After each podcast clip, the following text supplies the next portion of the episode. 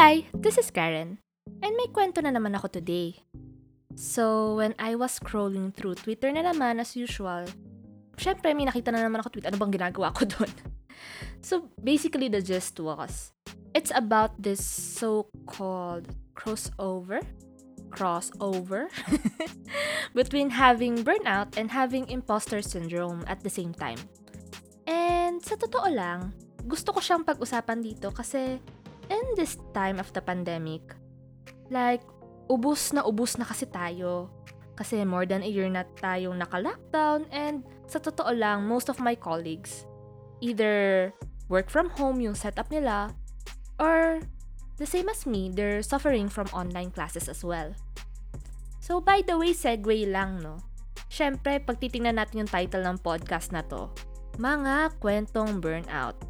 Pero inabot ako ng ninth episode na bago ko man lang i-bring up tong topic na to. So, parang tanga lang kasi syempre yung premise na iisipin mo pag nakita mo yung salitang burnout sa isang podcast title, e-expect mo na magbibigay sila ng advice, ganyan. Pero syempre, malaking disclaimer, no? I'd like to have this big disclaimer na this episode is not going to be where I give advice as to how you can deal with this. Kasi sa totoo lang, hindi ko alam kung paano and madalas kasi yung mga ginagawa ko baka hindi rin naman tailor fit para sa inyo. Oh, ang ingay ng aso sa likod. also, wala kasi akong, wala naman akong credible background to give advice in the first place. Kasi isa lang naman akong burnt out na estudyante sa gitna ng lockdown pero syempre pag-usapan natin to para naman uh, hindi sayang yung ano, yung effort kong gumawa ng script, ganyan, ng outline. So with that out of the way, let's start with talking about ano ba yung burnout para naman may operating definition tayo all throughout this episode, 'di ba? So basically, ang sabi, burnout is a state of mental, physical, and emotional exhaustion after a prolonged and excessive period of stress. Actually, pag gumawa kayo ng Google search, this is the first definition that you'll see. Pero let's dissect further kasi nandito naman na tayo and I'll just use this as an excuse para makapag-rant sa mga problema ko. At syempre, idadamay ko kayo. Total, nandito na tayo, di ba? Okay, aaminin ko na I never really real never really realized na I was suffering from burnout early on. Oh, ingay ulit ng aso. Sige. Kasi, how it happened to me at least, ginagawa ko pa rin yung mga obligasyon ko sa buhay kahit pagod ako. And sometimes, matitino pa rin naman yung mga outputs ko. Pero here's the thing. The quality of your outputs can't really determine if pagod ka na or hindi. Hindi ibig sabihin na matino naman yung scores na nakukuha mo ay kinakaya mo pa. I think this is actually the reason why I only accepted the fact na burned out ako na when na-feel ko na na regardless of the effort that I was able to give and regardless of the scores and accolades that I get, hindi pa rin ako masaya. And ramdam na ramdam ko talaga yung pagod sa totoo lang. Of course, we all have our coping mechanisms. And most of the time, they should work. Like ideally, they should really work. Kaya nga coping mechanism ang tawag, 'di ba? For example, dati, pag napapagod ako sa kakaaral nung high school, manonood lang ako ng 1 to 2 episodes ng anime na inaabangan ko lagi, rate. Tapos, pwede na ulit ako bumalik sa, bra- sa trabaho. I can get back to work na ulit. Pero ngayon, kahit anong gawin kong distraction or coping mechanism. Wala, pagod pa rin ako, ganyan. Kaya kumbaga sa gamot, parang na-tolerate na ng katawan ko, na-tolerate ko na yung coping mechanisms ko, up to the point that they're not effective anymore. Kahit anong kapanood ko ng anime, kahit anong tulog ko, pagkagising ko, feel ko, pagod na pagod pa rin ako. So ayun, for me, the basic definition of burnout, like personal definition ko ganyan, it is just perpetual pagod na hindi maalis-alis. For me, ang ingay talaga ng aso sa kabila. for me, ganun siya. And sometimes, it really disrupts my perspective towards the future.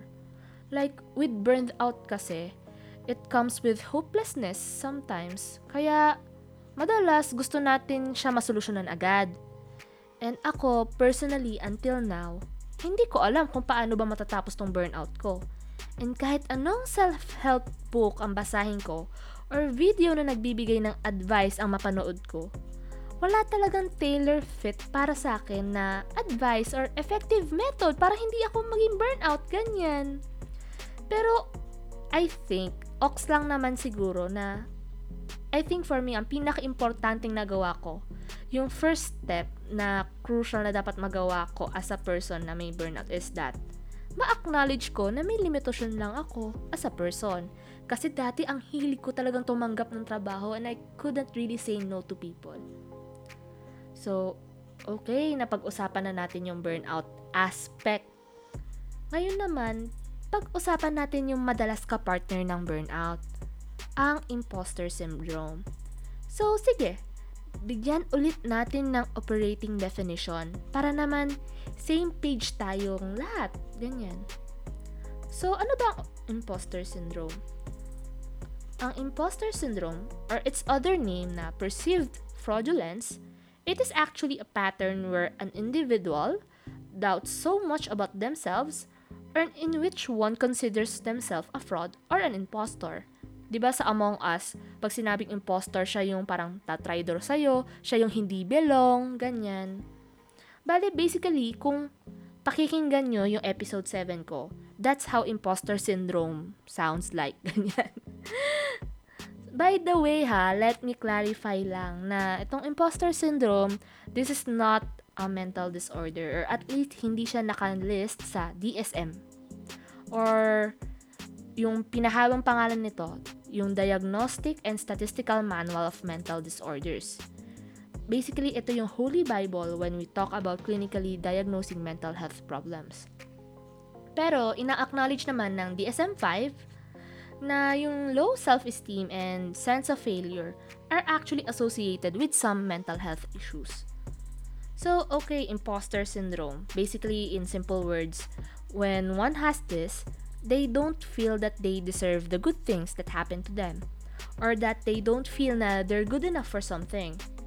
For example, nung na-accept ako sa med school na I was aiming for, some of my initial thoughts were sinwerte ako, ganyan, rather than na maramdaman kong deserve ko yung slot ko. And actually, pag narinig siguro na ibang tao yun, baka mabatukan pa ako ganyan. It's a simple example, pero it reflects how much na hindi ko masyadong pinaniniwalaan yung sarili kong kakayahan pero don't worry naman, I'm still working on this kasi ayoko maka-apekto to. More in the future, ganyan. So, okay na na pag-usapan na natin yung basic definition ng burnout at ng basic definition ng imposter syndrome. So, pag-usapan natin yung main point sana na gustong pag-usapan ngayong episode. Let's talk about that crossover na sinasabi ko. Yung burnout with imposter syndrome. Like, grabe sa lahat ng pwede mong pagsamahan, itong dalawa pa. so, sige, burnout. Perpetually pagod na ako. So, syempre, normal na magpapahinga ako. Pero alam nyo yung ano, pag nakahiga ka na, or pag may ginagawa ka ng walang kinalaman sa trabaho mo, may demonyong bubulong sa'yo na, hindi mo deserve magpahinga. So, yun, eh, di bongga, ang saya ng buhay, may kontrabida, sarili mo, kontrabida mo, ganyan. Pagod ka na nga, hindi mo ma-feel na dapat nagpapahinga ka kasi need mo papatunayan sa sarili mo or feel mo patunayan pa sa ibang tao na deserve mo yung mga opportunities na meron ka ngayon. Eh, di olats tayo dyan, ganyan. So, ayun, as I've said earlier, hindi ko naman kaya magbigay talaga ng advice as to how you can prevent this, ganyan, kasi hindi naman ako expert in any way. Nagkataon lang na maraming beses ko na siyang na-experience. so, point ko lang naman is that, talaga namang nangyayari siya. And people should not make it look like an Olympics of who got it worse. Kasi lahat naman tayo nahihirapan, lahat tayo may pinagdadaanan, di ba? And we cope in our own little ways. So, unless may na-oppress kang ibang tao sa ginagawa mong coping mechanism, huwag kang mag-guilty. And sa, para naman sa ibang tao, if sa tingin nilang merong kakaibang coping mechanism yung kakilala nyo, pero wala naman silang nasasaktang ibang tao, huwag nyo na lang silang in-negatively judge kasi hindi naman natin alam kung anong pinagdadaanan niya, ganyan. So, ayun, basically, wala naman akong inihandang extensive discussion about these two important concepts regarding burnout and imposter syndrome, ganyan. But I want to forward na it happens and sa totoo lang, wala talaga akong solusyong magbibigay sa inyo. Like, gets ko na may mga infographics and videos about advices kung paano mo malalabanan ang burnout and imposter syndrome. Pero minsan, as I've said before at lagi ko siyang inuulit ngayon, it really takes time. And coping, slash healing, slash adapting is not a linear process. It's actually too complex na para lang maresolba ng isang listahan or a list filled with bullet points or checklist. Ayun, main lesson lang natin para sa ating lahat siguro is let's just be a little bit kinder. Ang ingay ng aso. let's just be a little bit kinder to other people and mas lalo na to ourselves kahit mahirap. Like, kahit ako nahihirapan akong maging mas maging considerate sa sarili ko, ganyan. Pero, ayun, I'm working on it naman. So, with that conclusion for today's topic, let's move on to our like OOTDs or, or yung sinasabi kong out of topic discussions. Basically, life updates lang, ganyan. Actually, katatapos lang namin ng synchronous classes for our renal, ganyan. So, basically, um, this is the Thursday before the Friday na i-upload ko to. Medyo kinakram ko siya, ganyan. Tapos, sa totoo lang, ang dami kong deliverables ngayong month. Kasi June na, ba? Tapos, mas pinipili ko pa rin makipagtitigan sa pader. Kasi, sobrang pagod na ako. Parang di naman to bago. Pero, ang dami kong gagawin ngayong June. Tuwing iniisip ko, nasa stress na ako. By the way, um, I hope okay lang na, kasi ang ingay kasi nung aso ng kapitbahay namin, nakaka, nahihirapan ako mag-record. eh wala naman akong oras para mag-record bukas, ba? Anyway, I hope you're enjoying what I try to offer, and it would really mean a lot if you follow the podcast. Passion project ko kasi talaga to, and it's a way for me to distress din talaga. So ayun, magkwentuhan ulit tayo next time. Bye!